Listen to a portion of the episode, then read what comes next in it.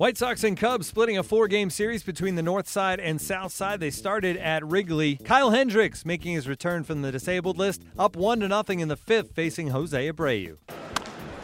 That ball hit in the gap.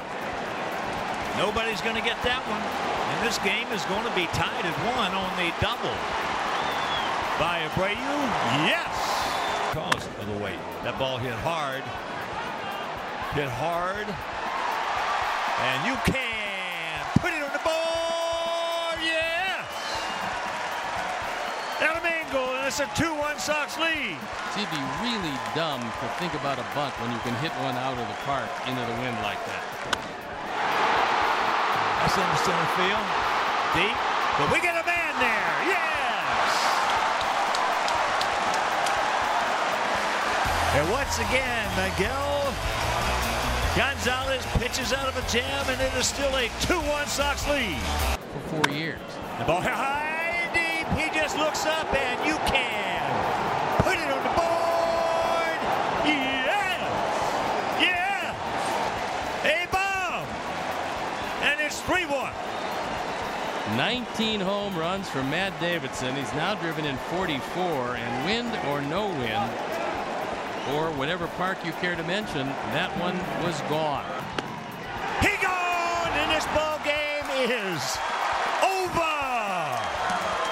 Anthony Swarzak, Mercy. First career save, two fastballs, dotted the eye on the outside corner. Contreras didn't like it. It didn't matter. They were both strikes.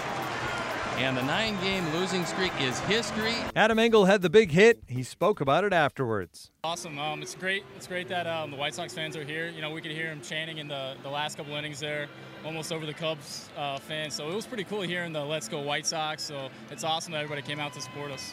A three-run double yesterday, and how are you just able to make the most out of all your opportunities?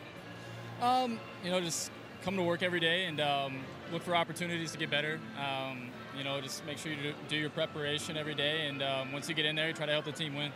All right, now you've got one game under your belt. You got three more to go. What do you think of this whole crosstown thing?